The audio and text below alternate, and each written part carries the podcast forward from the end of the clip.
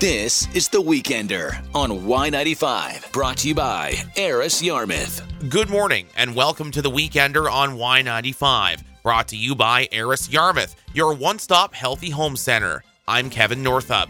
The Weekender for Saturday, August 27th, 2022.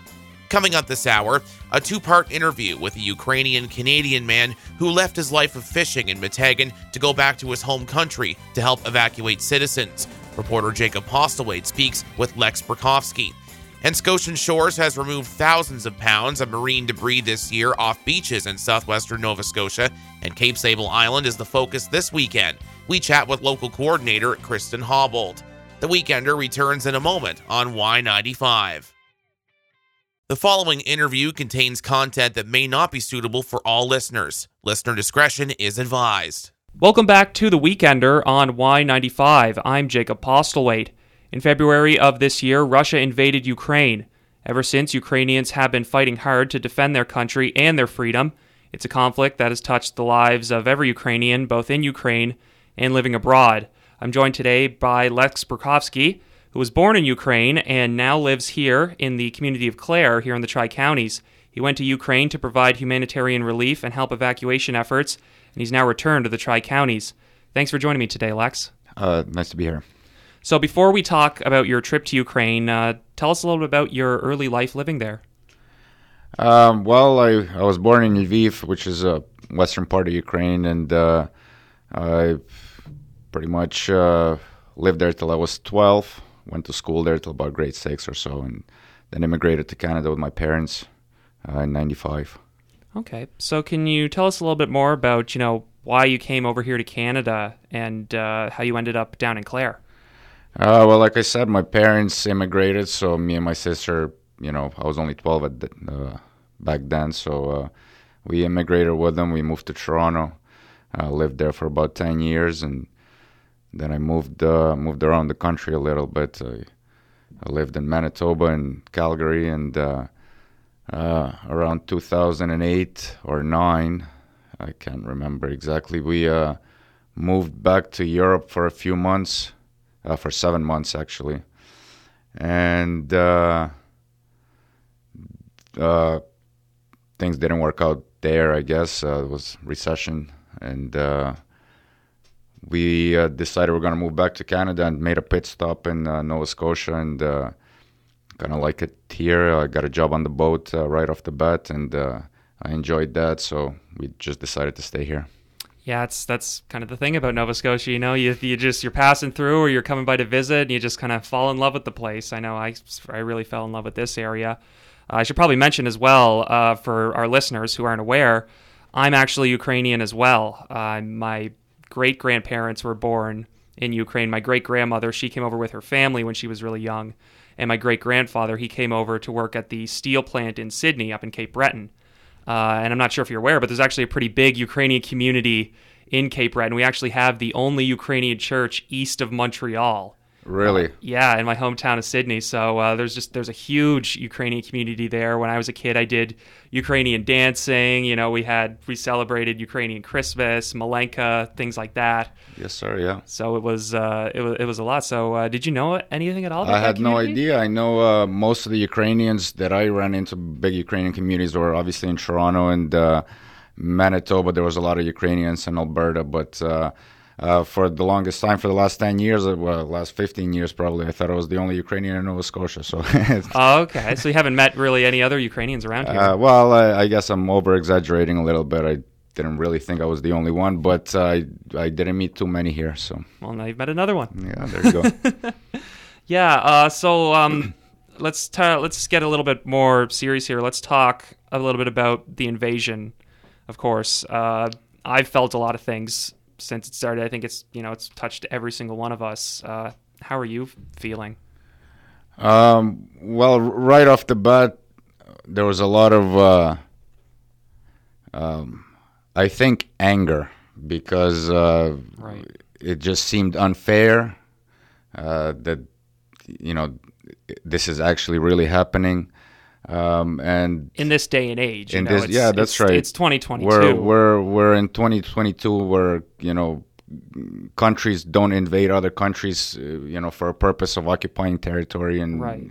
you know, so it's uh, it's something that you know uh, it, it's something that we thought ended, you know, in 1945, and uh, when the Second World War ended, and uh, was you know just just confusion and anger and uh, and, and all these negative feelings. Uh, that's what I felt on on the 24th of uh, February when when my mom called in the middle of the night saying that, uh, that they were bombed.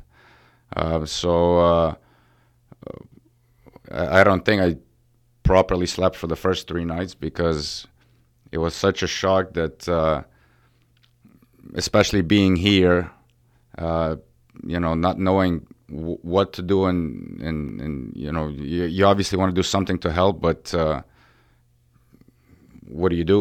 You know, Yeah. and, uh, uh, and and just watching the news every night, uh, you know, it made me feel more more helpless and and more angry and uh, you know, so uh, yeah, those those were my initial feelings. I, I I felt a lot of the same things. You know, just a lot of just anger over why is this happening? Why does this need to happen? You know, it's it you you've just got you're fighting over fighting over land. You know, these are people's lives, and and it feels like you know, especially you know, like you said after the Second World War, it's like we shouldn't be in this kind of place anymore. we shouldn't be right. doing these kind of things Yep. anymore. Um, so you have you still have you mentioned your you got a call from your mother. So are your parents and do you have more family that are still living over there? Yeah, m- most of my family's there. Um, I guess uh, my only immediate family in Canada would be my sister and my two kids. Um, everybody else is uh, back home, so uh, uh, it made it that much worse because uh, you know it's you know your heart breaks for your country and everybody else, but uh, also it's it's it's your closest family, and you know especially in the beginning where you, you you have no idea what what what's going on exactly and how bad it is and how you know it's you're obviously worried for uh, uh, for everybody so Absolutely. So let's talk a little bit now about your trip. Uh, when did you make that decision? I'm I'm gonna go. I'm gonna go there. I'm gonna help. I'm gonna do something. When did you when did you come to that decision? uh, within the first few days like I said I had no idea how I can help um, you know I looked for for ways to, I knew I wanted to do something, and then uh, within the first few days, when when I seen the amount of uh, people fleeing the country, I thought uh, maybe I can uh, help uh, the refugees in some form. Uh, so everybody was uh, well, not everybody, but a lot of people were were uh, uh, fleeing to Poland. Um, so I thought maybe it's something I can do there, uh, help him out, and I wasn't sure how uh, at that time. Um, so I started, I guess, organizing a trip and trying to raise a little bit of money to see what can be done. Um, so my original plan was to, I guess, move, uh, fly to Poland and try to get as close to Ukraine, uh, to Ukrainian border, I guess, as I can, and see what the situation is and how I can make myself useful.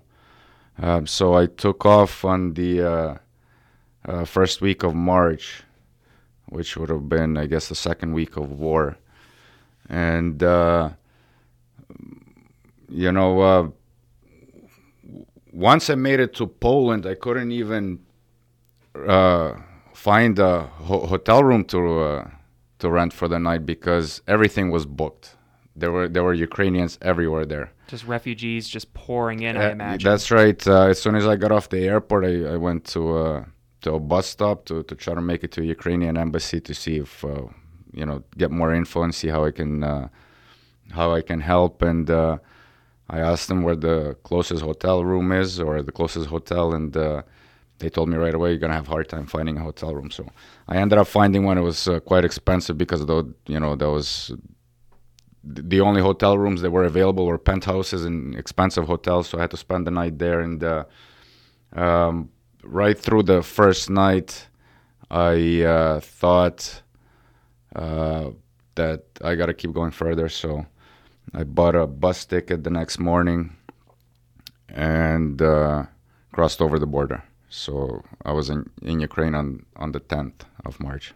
So when you got there, uh, tell us about how you got involved and tell us about some of the work that you did once you got into the country. Well, right off the bat, we were able to uh, uh, gather up a bit of funds. Uh, you know, and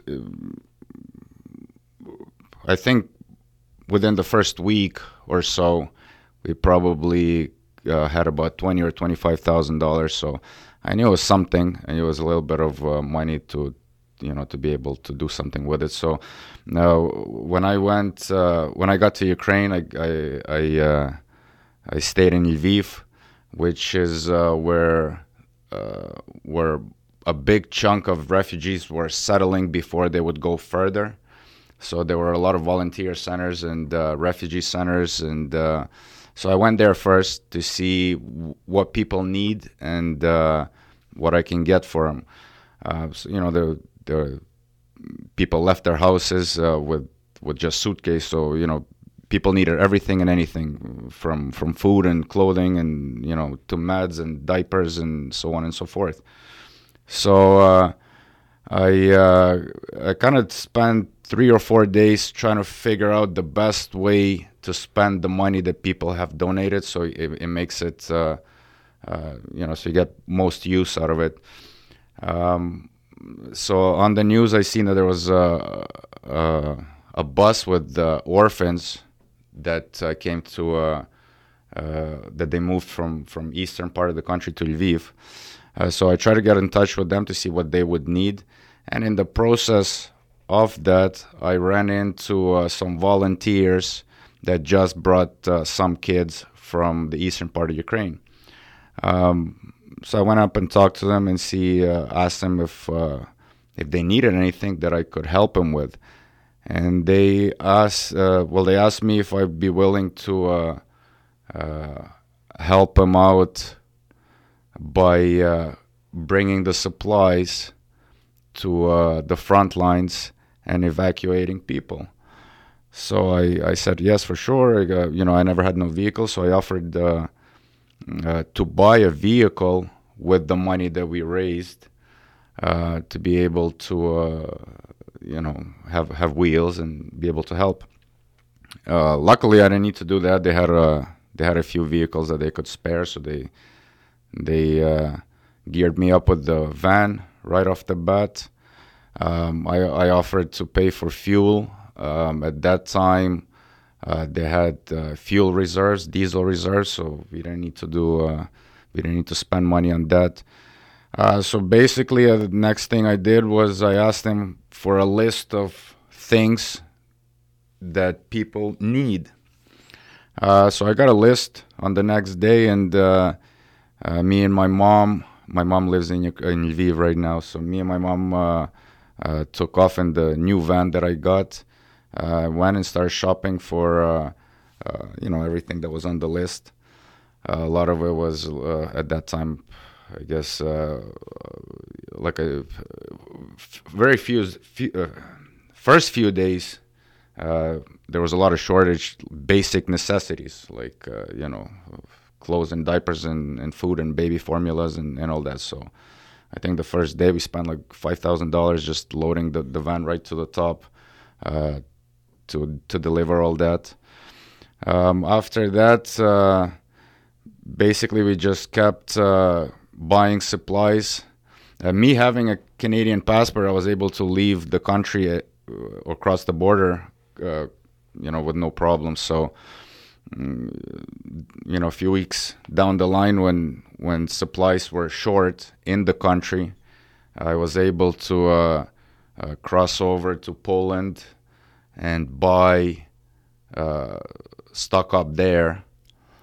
Um, then bring it over the border, uh, drive it down to uh, Donbass region and Chernihiv region, and uh, you know southeastern Ukraine uh, deliver whatever we purchase and uh, pick up uh, uh, you know, women and children that were trying to flee, and also wounded people, and we'd bring them, you know, back back west, and we do that twice a week for for probably a couple of months until uh, we ran into a fuel shortage in Ukraine.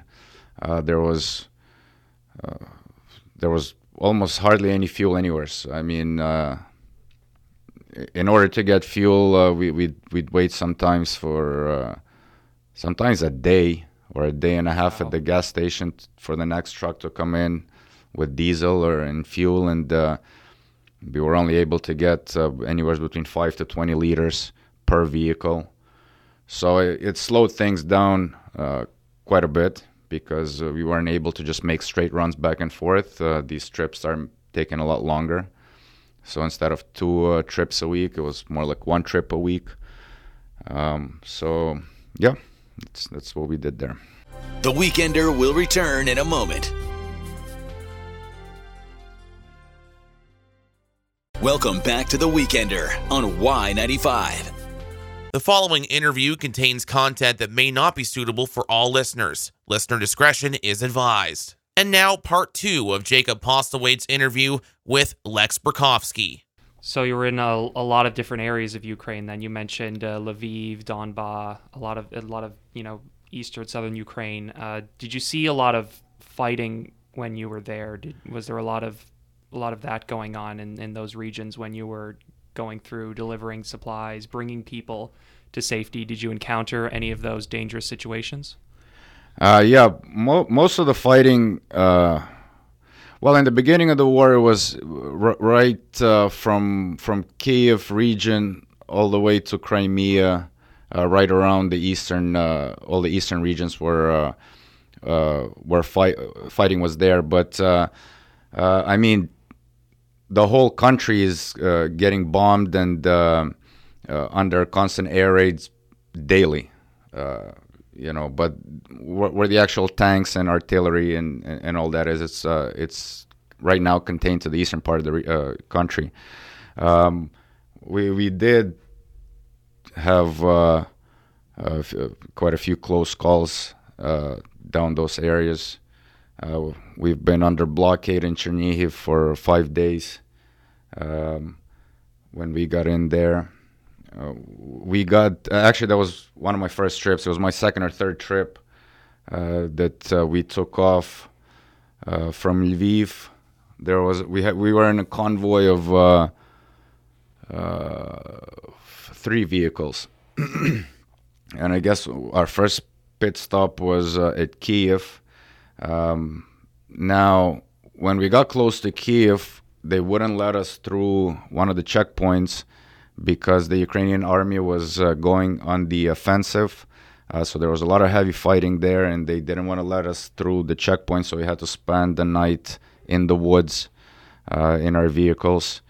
Uh, so the come daylight, they let us through. So we were able to get into Kiev. Uh, but on the way to Kiev, on the radio, I heard. Uh, so, so our plan was to drop off one vehicle in Kiev, and the other two vehicles, my vehicle and my partner's vehicle, were supposed to keep trucking to uh, Chernihiv. Uh, but uh, on the way to Kiev that morning, we learned that the Russians dropped a bomb on the bridge uh, in Chernihiv that crosses the, uh, the yeah that crosses the river, and uh, on the south side of the city, and the other three sides of the city were surrounded by the Russian army. So basically, they uh, blew up the only way in and out of the city. Uh, um, so we we learned that that morning. So we we had no idea how to get into Chernihiv. Uh, we, we kind of looked at the maps and, and all the other options, and the only the only one option uh, to get to the city was through a pedestrian bridge that was still standing there.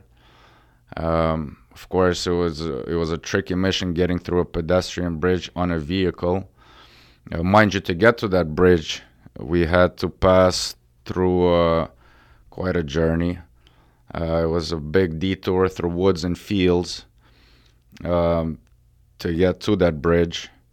Uh, when once we got there, there was a whole bunch of uh, other vehicles, uh, military and volunteers and uh, ambulances and uh, humanitarian aid. That you know, it was, it was it was quite a quite a column of vehicles there. Um, so so everybody would be waiting. It'd be like the last village before entering Chernihiv. So it'd be a big field. I think it was maybe three kilometers long uh, the distance between that village and Chernihiv, and uh, it was constantly being shelled. So the military would let us pass four we- vehicles at a time, and we basically just uh, pedal to the metal and try not to uh, get hit by a shell. Um, until we get to the pedestrian bridge, and once we get to the pedestrian bridge, uh, there was military there that would let one vehicle pass at a time. Uh, anyhow, uh, we we were able to get to Chernihiv. Um, so so we crossed that bridge. We went to uh, the volunteer center in downtown there and uh, uh offloaded what we brought, loaded up the people that we were we were we wanted to evacuate. Drove back to that fr- uh, to the bridge, and as soon as we got there, it just got it, it just got hammered with, with artillery.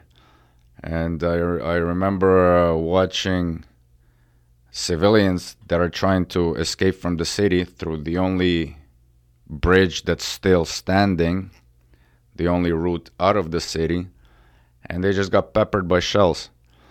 So they right, the military right away closed off the uh, uh, entrance to the bridge. Nobody could get in and out, and uh, you know, as soon as the shelling would stop, they'd reopen it, and as soon as people would start crossing the bridge, that you know, the, the it, it, would get shelled again. So we tried three or four times with no luck. Uh, at which point we realized we're completely surrounded by the Russians, and um, uh, you know, the, the only way out is is is is getting shelled 24/7.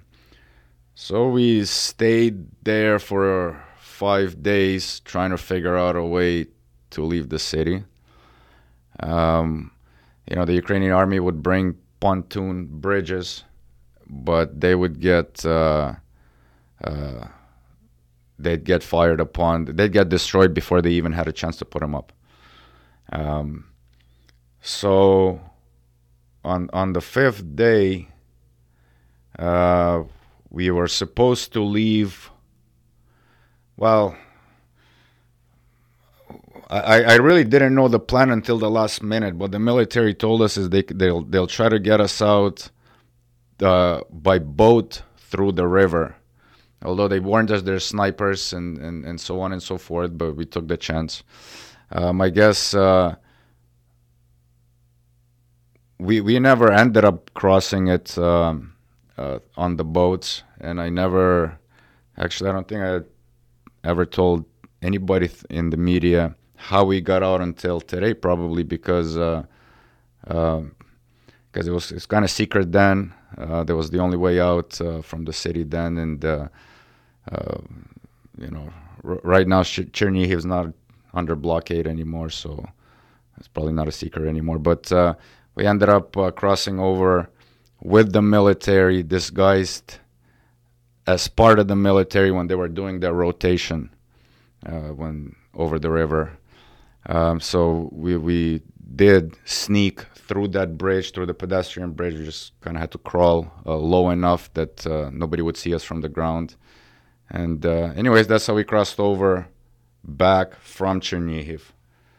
Um, that is an amazing story. That is is truly amazing. Just the not only you know what's happening there and you know the the steps you have to take to protect yourselves to protect other people but just your you and everybody you were with your resilience and your just want to get in there to help people to you know and even though it was so hard you know you did bring that bring what you needed in there and you did what you needed to do and i think that's just uh, a, so admirable and i think that's just an amazing story yeah, yeah well when, when once we once we crossed the river out of Chernihiv, uh, what I seen there, I'll never forget that because uh, it was part of the. I guess anything around the bridge was getting hammered so much and so often that you know people didn't have time to to uh, um, clean up the bodies. So uh, you know, I I remember the the smell they, that I can't forget, and the sight of of a dead woman that's been laying there for four days, and you know people couldn't get to her to bury her because it, it, it wasn't fit, it wasn't safe. So, you know, those are the horrors of what's happening in Ukraine right now. It is it is horror. It's it's horrific what's happening. It's and like we've been saying, you know, it's unnecessary. It's that that this this is happening. It's it's not needed. It's completely unnecessary. Yeah, it's, it's uncalled for. It's you know it's, it's genocide. Uh, is the best way to call it to call it because, uh, like I said, even just just that uh, experience in Chernihiv, I, like I said, I spent there five days under constant shelling with no military targets near us.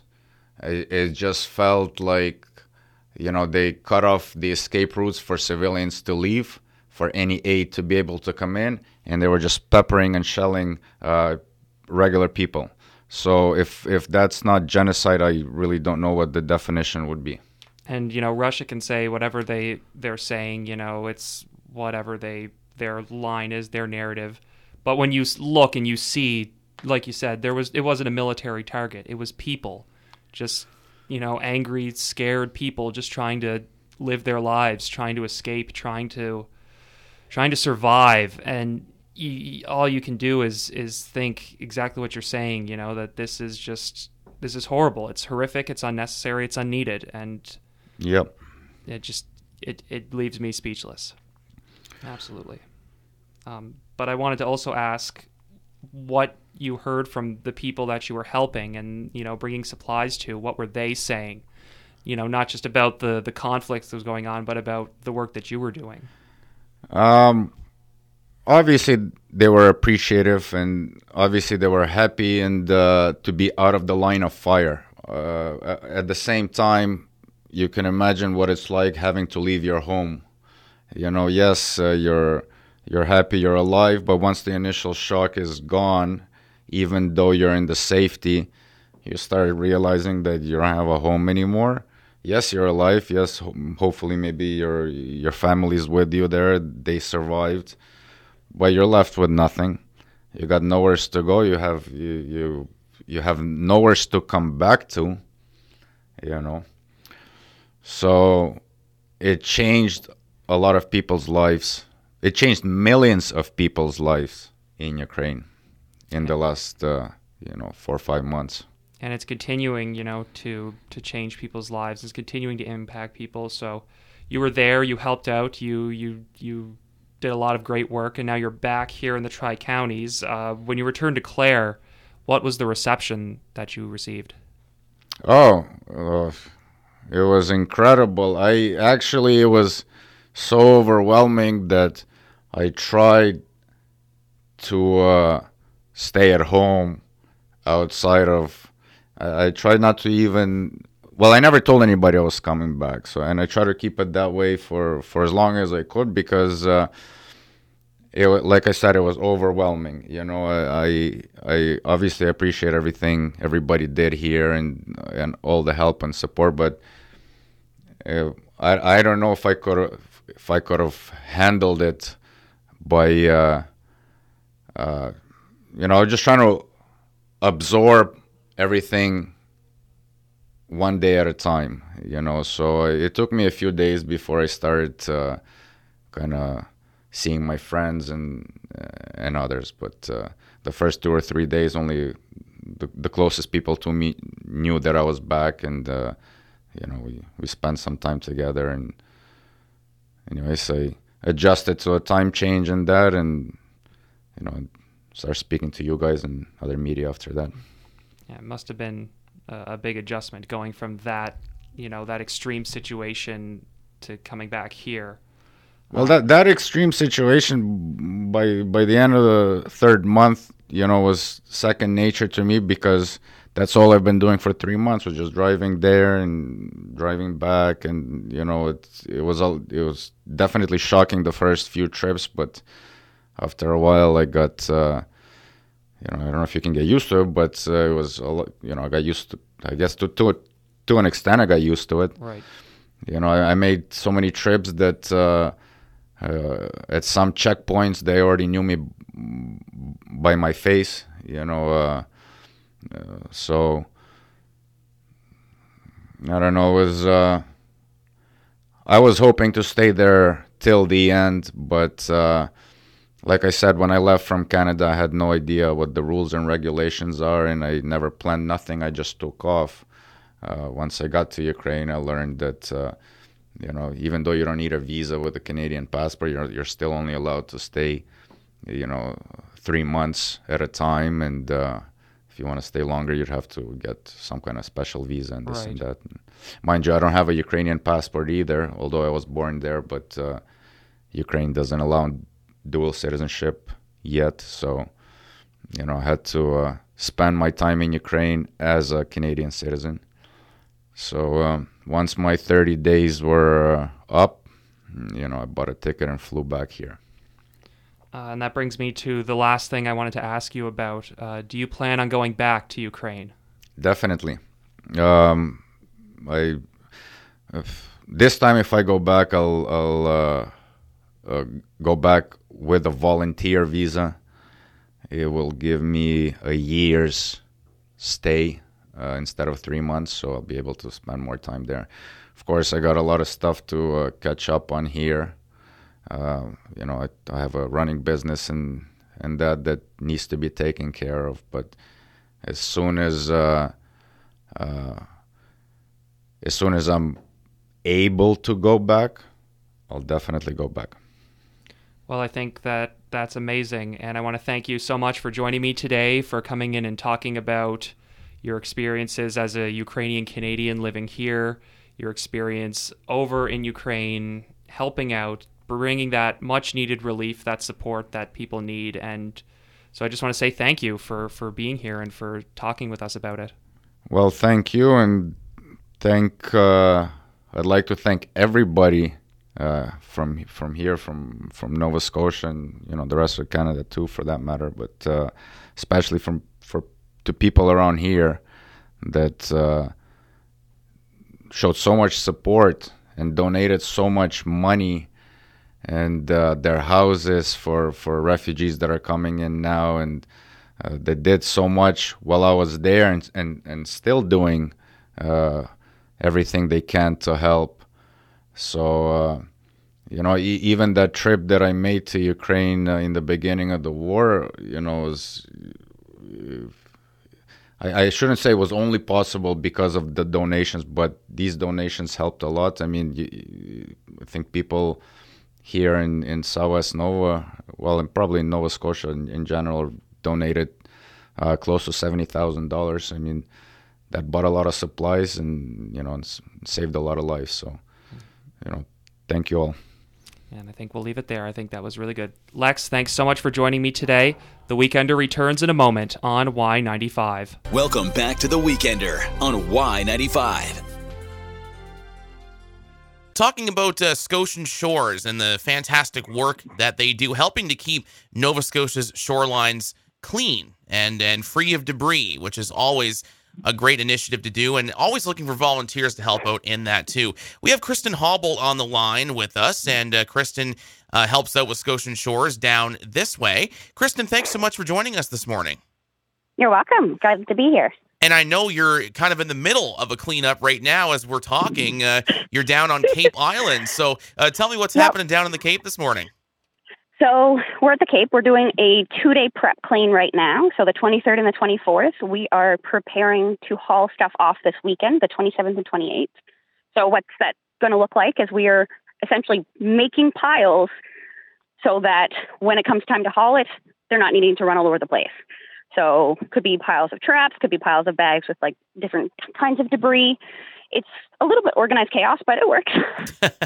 so that's happening today and tomorrow, correct? It is. Yep. Okay, perfect. And Scotian Shores, uh, I want to talk about that and the great work that Scotian Shores does. Tell me about the group, how it started, and, and how you became involved. So Angela Riley started it about two years ago. Um, she just kind of got fed up seeing all the debris, and she's like, you know what? I'm going to do something. So she started posting about, you know, different cleanups she did and got people involved. Um, and it's definitely grown a lot since then. Um, in the two years, they've reached over 250,000 pounds of debris removed. Um, I got involved like heavily, I guess, back in March. Um, she was kind of shopping around for someone who was familiar using a spreadsheet. And I teach math, so that's kind of up my alley. So I was kind of like, what, what do you need with a spreadsheet? So that's how I kind of took on the role of being a, a data person for her. So I kind of work on logging different lobster trap tags that we find. We keep track of those. We have over 8,300 logged right now. So we get all kinds of information about that, like where debris is coming from, how far it's traveling, um, kind of informs us a little bit about uh, different practices. We're off of the Bay of Fundy here, so we do get stuff that is not Canadian. Um, so we can learn a lot by just looking at that piece of those pieces of information there. Well, that's absolutely incredible. And you were telling me beforehand that you're a teacher at Drumlin Heights. I didn't know you taught math, so the spreadsheet aspect of it, I guess, is is amazing there. Yeah. Uh, that uh, yeah. you get involved. But is this has this become a passion for you to really, you know, find all these different uh, items on the beaches and the shores, and a lot of it is marine debris, correct? A lot of it is, yeah. So we definitely look at like abandoned and lost fishing gear. Um, it's not always fishing gear. Like there is the regular debris you'd find on like the streets and everything. But given the prevalence of the fishing industry, and you, we all know fishermen, we all know that you know stuff happens on a boat. Sometimes stuff gets lost. Um, if there's a particular bad storm, you know, sometimes some traps get loose or whatever. Like um, it happens. So eventually, it will make its way somewhere, and we've been working on cleaning that up. So, um, like in Yarmouth County alone, in 2022, we've cleaned over 50,000 pounds. Wow. So that, yeah, that, a significant, a significant number there. Uh, mm-hmm. Just amazing. When you get these groups together for for Scotian Shores, is it a lot of local folks that come out and take part and, and help with that removal? Uh, it varies. There are some of us who travel a little bit to different cleanups. Like there's a few people that would travel like from the valley, and like I would do the same for them if they were having a cleanup, and I was able to fit it into my schedule. Um, but there are definitely locals. We do our best to advertise in like the local Facebook groups. We try to get the radio if we can, or like papers and like anyone prevalent, like, hey, you want to share this for us?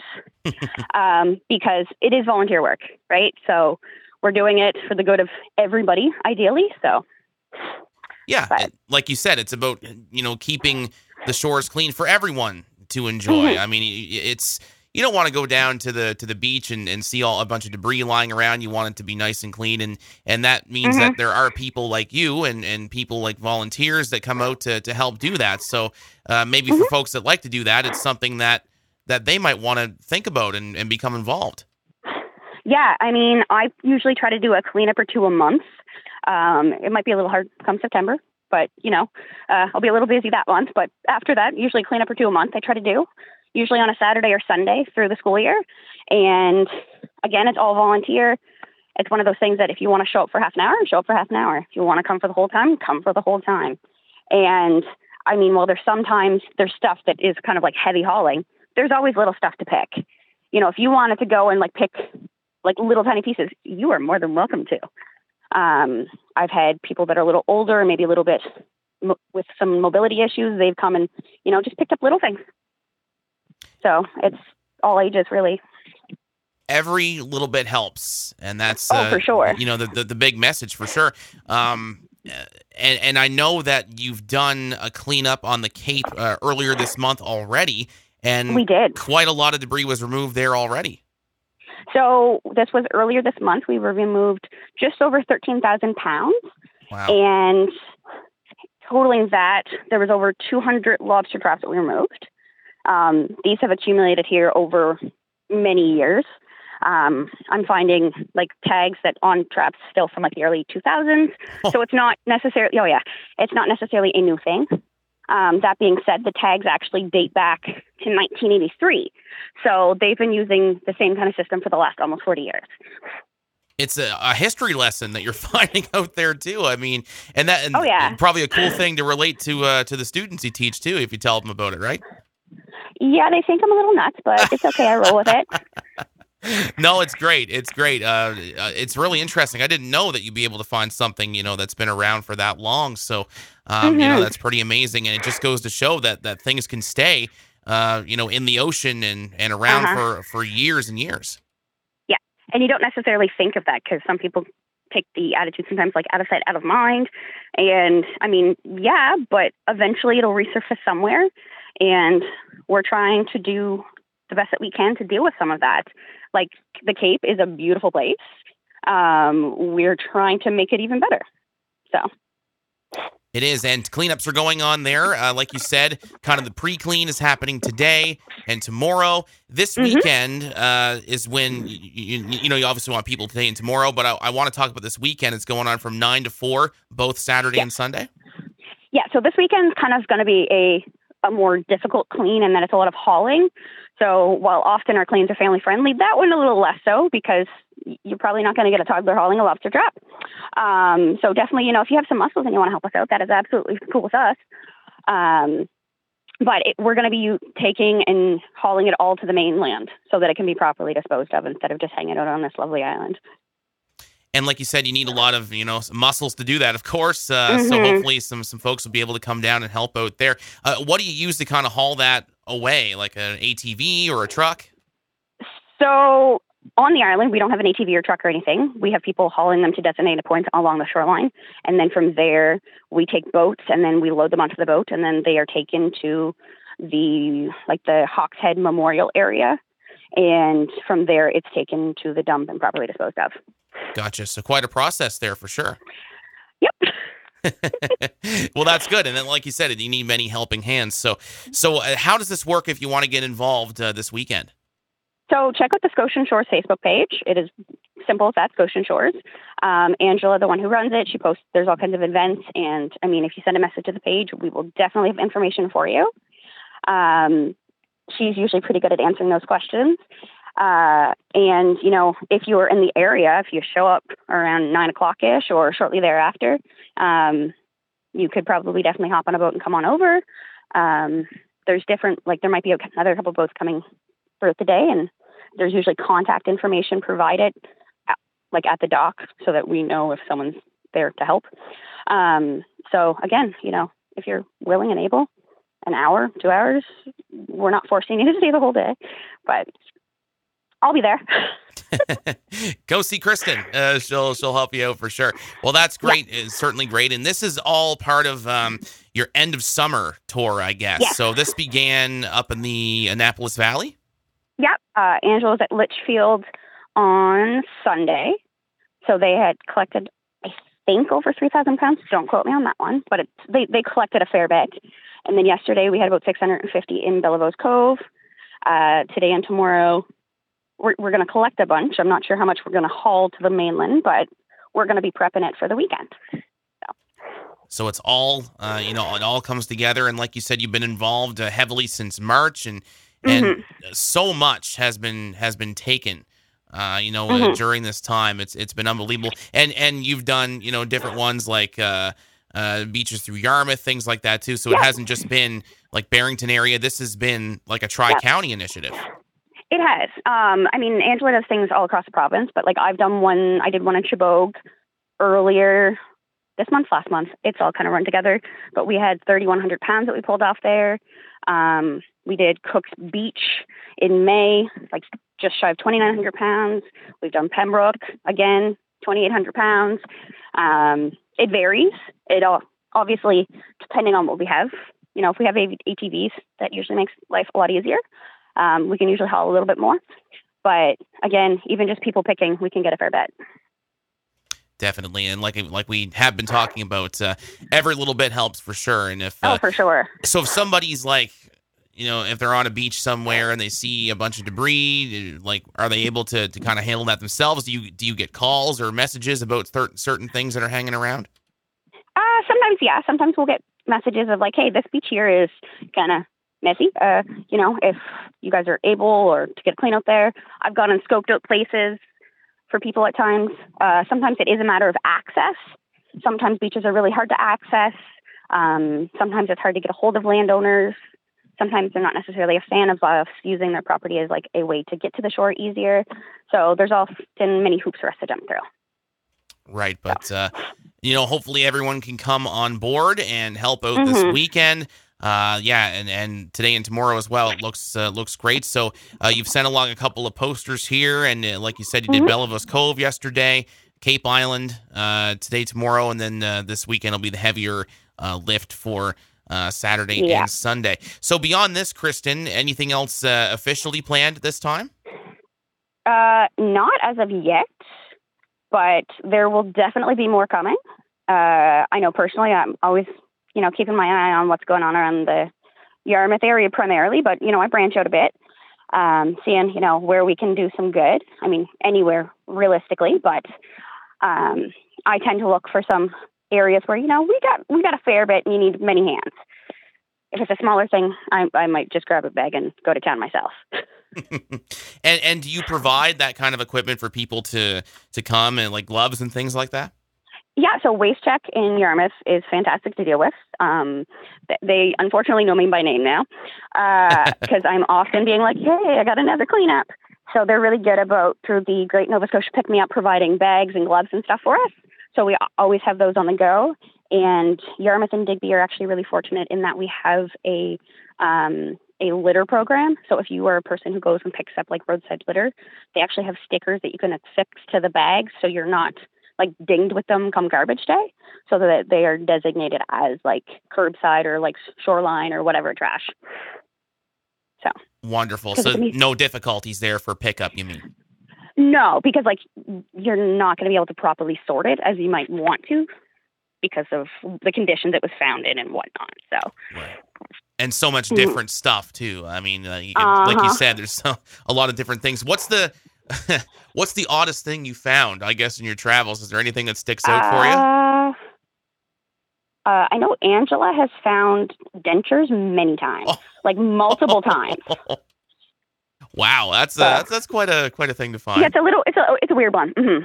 Yeah, yeah, a little strange, but uh, yeah, I, you just you just pick it up and keep on going, right?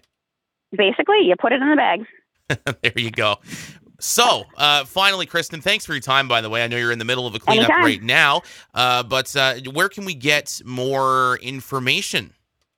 Scotian Shores, a, there's a website and there's a Facebook page. Those are the pa- places that you're going to be able to find the most up to date information.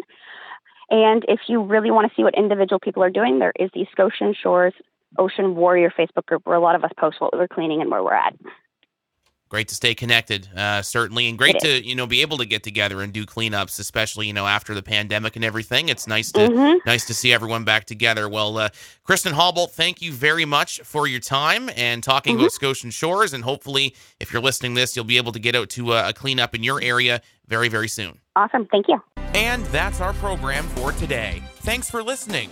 For story suggestions or to submit feedback, email news.cjls at radioabl.ca or call our newsline at 902 749 1919. To listen to archived versions of our program, visit us online at cjls.com and click on The Weekender. The Weekender is a production of the Y95 Newsroom and is brought to you by Eris Yarmouth, your one stop healthy home center.